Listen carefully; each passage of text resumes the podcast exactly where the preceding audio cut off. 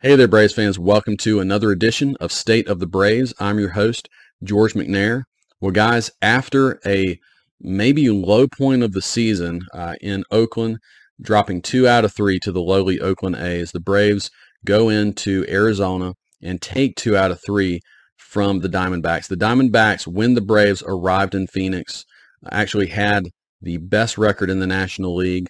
Uh, the Braves take two out of three from them and uh, we are starting to feel a little bit better about the Braves. It was not the perfect series by any means. The Braves dropped game one when they probably should have won it, um, but they also snag game three out of the jaws of defeat um, thanks to an Eddie Rosario grand slam. So everything feels a little better when you win a series, even if it's not uh, perfectly played and especially when you win a series against a very good team. And the Diamondbacks definitely proved in this series that they're an up and coming team. If you guys were able to watch this, Corbin Carroll really impressed uh, both offensively and defensively. They clearly have some good pitchers uh, there, but but the Braves were all uh, also willing or sorry able to get to Zach Gallen, who has been the best pitcher in the National League in the first half, and they were able to beat him in Game Three. Uh, so after losing game one, and I will say Ozzie Albies could not come through in game one, and that was a pretty disappointing moment in the ninth inning with Ozzie Albies coming up, man on third, one out, and unable to get the sac fly uh, to bring him in. And the Braves lost that game. But after game one, the Braves earn a solid 5 to 2 victory behind Spencer Strider and a massive home run from Ronald Acuna Jr. I'll, I'll talk about that in a little bit. And just generally, that was a little more balanced offensive attack. They only scored five runs, but there were just a lot of good at bats in that game. And I wonder if things are starting to turn around offensively.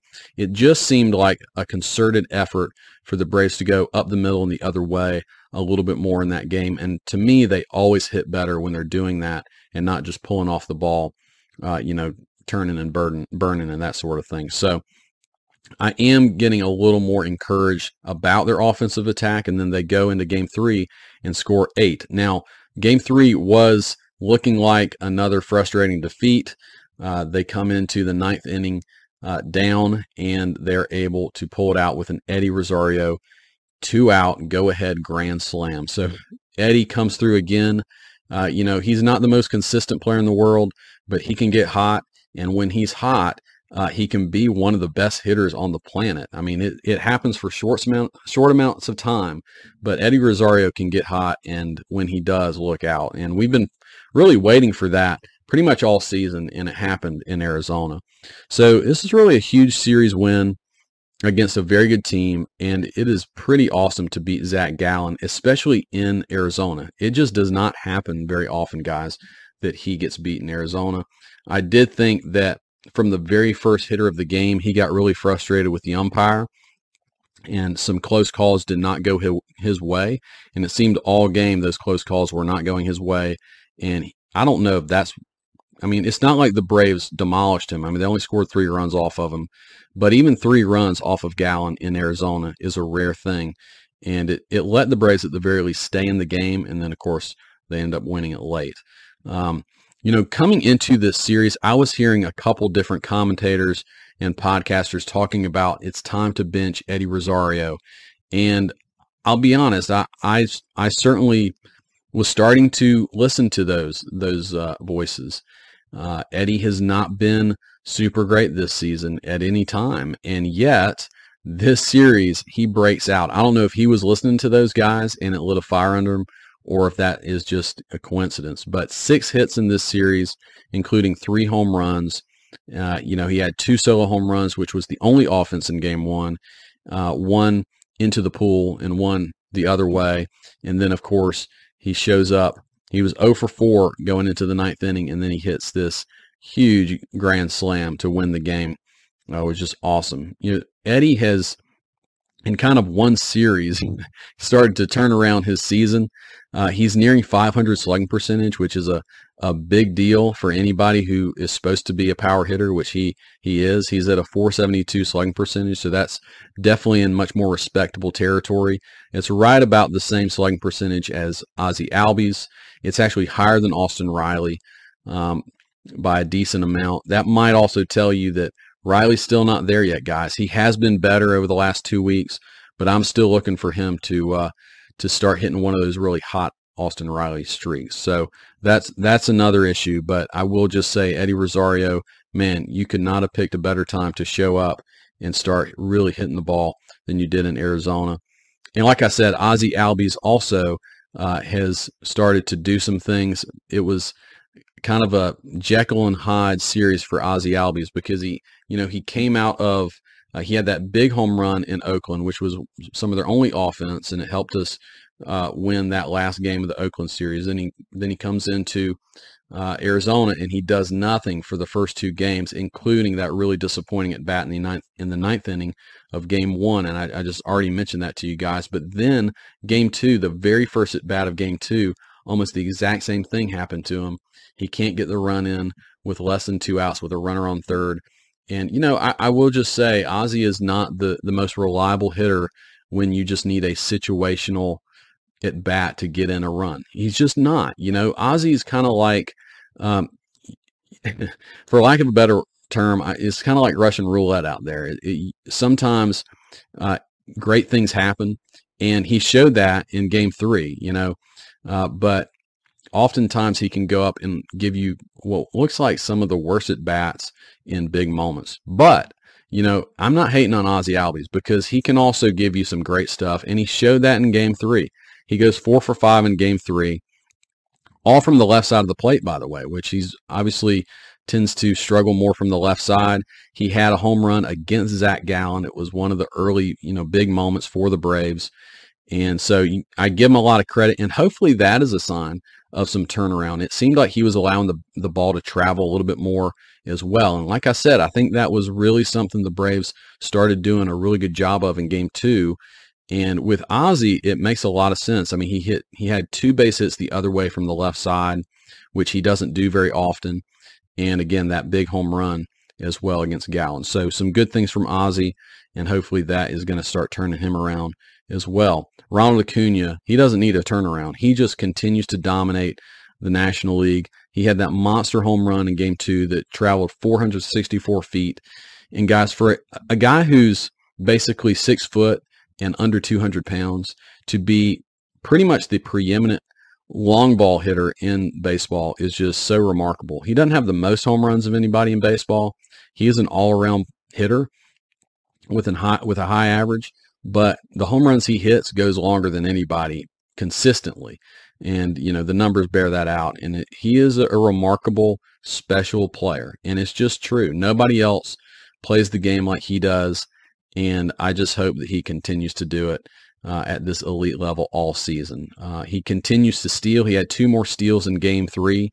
Uh, and guys, right now, his numbers, he's hitting 331, 12 home runs, 26 stolen bases.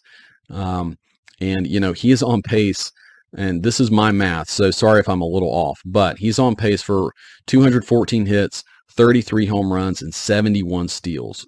No one has ever had a 30-60 year. Uh, he could have a 30, 70 year, or if he goes on a home run binge, which we know he's he's capable of doing that, he can even get those home runs to 40. You know, he he's it's still within reason for him to have a 40 home run season. Uh, so we know Acuna is the best player in baseball. Uh, we've known that for a long time.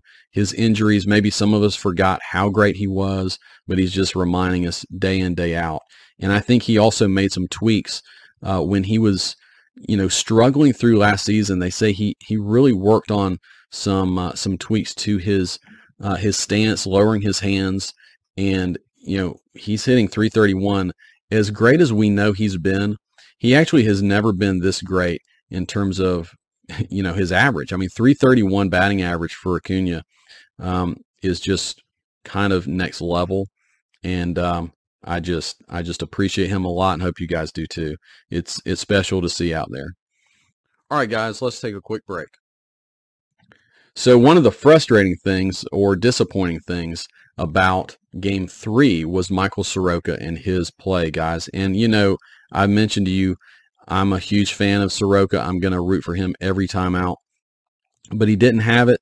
And it might just be a reminder that he's not quite there yet in terms of what he has to do to really fully get back to being a quality starting pitcher in the big leagues. So he goes three and two thirds innings, gives up five earned runs. And if you watch this game, he was just, you know, he did not have his command. Um, ball kind of in and out of the strike zone. It almost looks like he doesn't have much of a plan up there, which he probably does. I want to give him credit. I think he probably does. But when you don't have command, it does look a little more random up there. Most of his balls were high. It was kind of belt high or higher. And especially when you're throwing a lot of changeups and sliders, that's not a good recipe for success. He gave up two home runs. Uh, he allowed four walks in those three and two thirds innings, and almost everything he gave up was with two outs. He just couldn't get out of innings. So, you know, it's disappointing, and I'm sure Soroka more than anybody else is disappointed with his his play. He has high expectations for himself. And if you missed the news after the game, it was announced that he was being sent back down to AAA.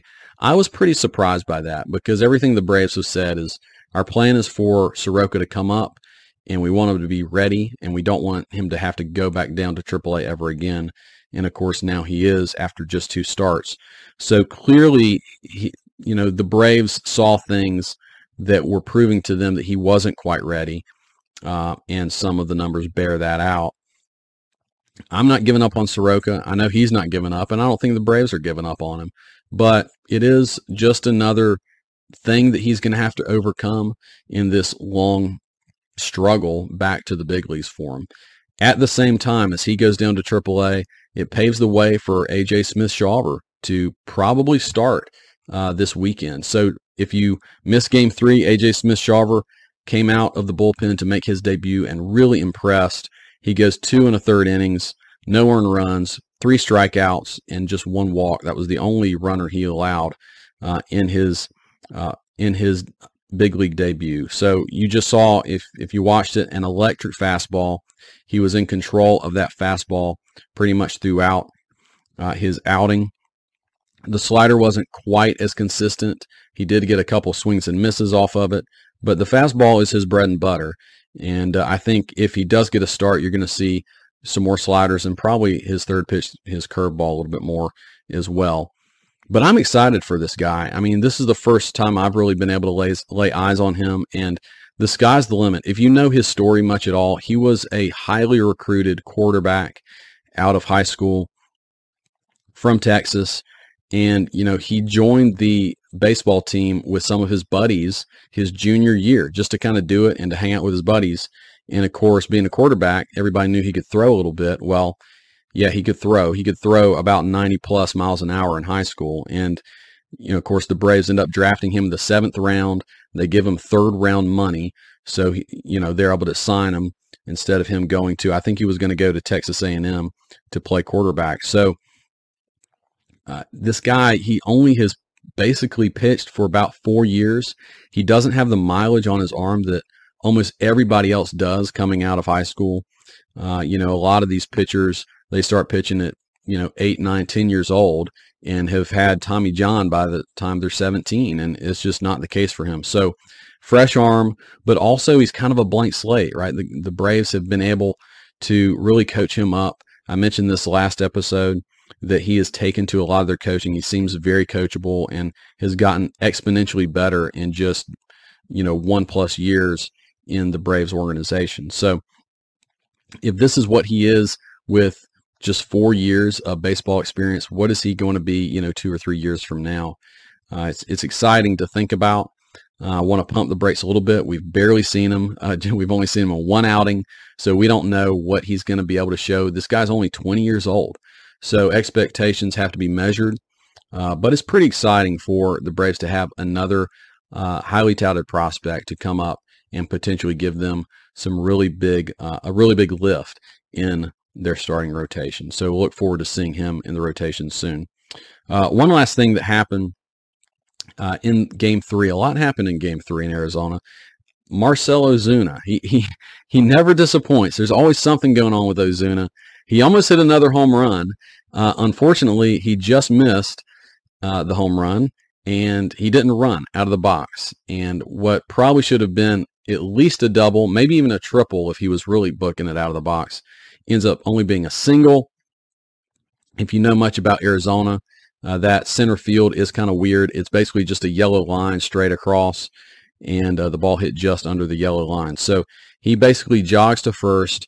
Uh, this is in the middle of the game. Snitker ends up pulling him out uh, after that inning, and uh, Sean Murphy ended the game at DH instead. Snitker did talk about the incident later. He kind of he didn't brush it off, but he basically just said, "Yeah, I when that happens, you know, I've got to pull him out of the game." And um, he knew it. He knew he should have done it, and he was disappointed with himself that he didn't run out of the box. So I I appreciate Snitker for holding the line with that sort of thing. I don't know that every manager in baseball would do that. Uh, it might have the potential to wake up the Braves a little bit, just in in just being aware of, hey guys, it's time to lock things down a little bit more and play at a, another level mentally. And I think it's fair to say that the Braves have been a little sloppy with their play at times, with their some of their decision making, base running mistakes. There was a big base running mistake in Game One um, that Matt Olson made, uh, got thrown out at, third base. Uh, you know, so it's just one of those things that I think could only help the Braves if they're paying attention a little bit. So hopefully they are. Uh, I don't know if it's as big of a deal as maybe some people make it out to be. Uh, it's not surprising to me that it was Ozuna. Um, he's not the most with it guy uh, on the on the diamond sometimes, but nonetheless, uh, I think we've seen it happen to Acuna. We've seen it happen to some guys who really like to stare down their home runs and then suddenly it doesn't get out. And I wish guys wouldn't do that, uh, and hopefully it won't happen again for the Braves this season. But now it is time to take on the New York Mets. Guys, this is one reason why this series was so big is you're going into a big divisional series with the Mets and you're playing a little better. You you beat a good team in a in a three game series in the Diamondbacks.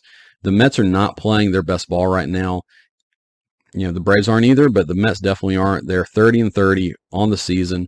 They're five and five in their last 10, and they just got swept, I believe, by the Blue Jays. So they're definitely searching for some consistency too. I'm sure they're going to be highly motivated, as always as they enter this series. And the pitching matchups really make it a tough series. I think the Braves really need to take two out of three. Uh, a sweep would be awesome as always, especially against the Mets. Um, but here the game, uh, here the here are the matchups for the pitching for each game. So game one is Carrasco versus Bryce Elder. Game two is Scherzer and Morton. And game three is Verlander versus Strider. So game one, I think, really favors the Braves. Carrasco hasn't been all that good this year, and he's had some injury. Uh, game two, uh, Scherzer versus Morton. You know, it's just two old veterans going at it. So we'll see how that one goes down. Morton's been pretty good this year. Um, so, you know, hope for some good things there. And then game three is the real matchup. I mean, that's interesting. Verlander, uh, the grizzled veteran uh, flamethrower versus Strider, the young flamethrower. And um, game three will also be pretty fun to watch. If you guys don't know, the Braves are putting four former Braves all in the booth together in Francoeur, Smoltz, Glavine, and Chipper Jones, and um, with with basically no play-by-play guy. So it will be an interesting watch. And I like that they're doing that. It's it's cool to hear from all of those former Braves, and I'm sure together it's going to be a pretty fun broadcast, especially with that pitching matchup as well. So a lot to look forward to uh, this week for the Braves, guys. Um, man, I'm glad Eddie Rosario hit that grand slam, and it just makes you feel a whole lot better. Uh, even though you know it's just one swing, it just makes you feel a whole lot better about the Braves and what they did, and and what was a pretty weird uh, West Coast road trip. Uh, but they come back to Atlanta. They get a day off Monday. They play the Mets Tuesday, and we will certainly all be watching, guys. I appreciate you listening and uh, watching. If you're watching on YouTube, again, just a reminder: if you're watching on YouTube, please subscribe. I appreciate it, and I just really appreciate you guys and your support. And I'll talk to you later.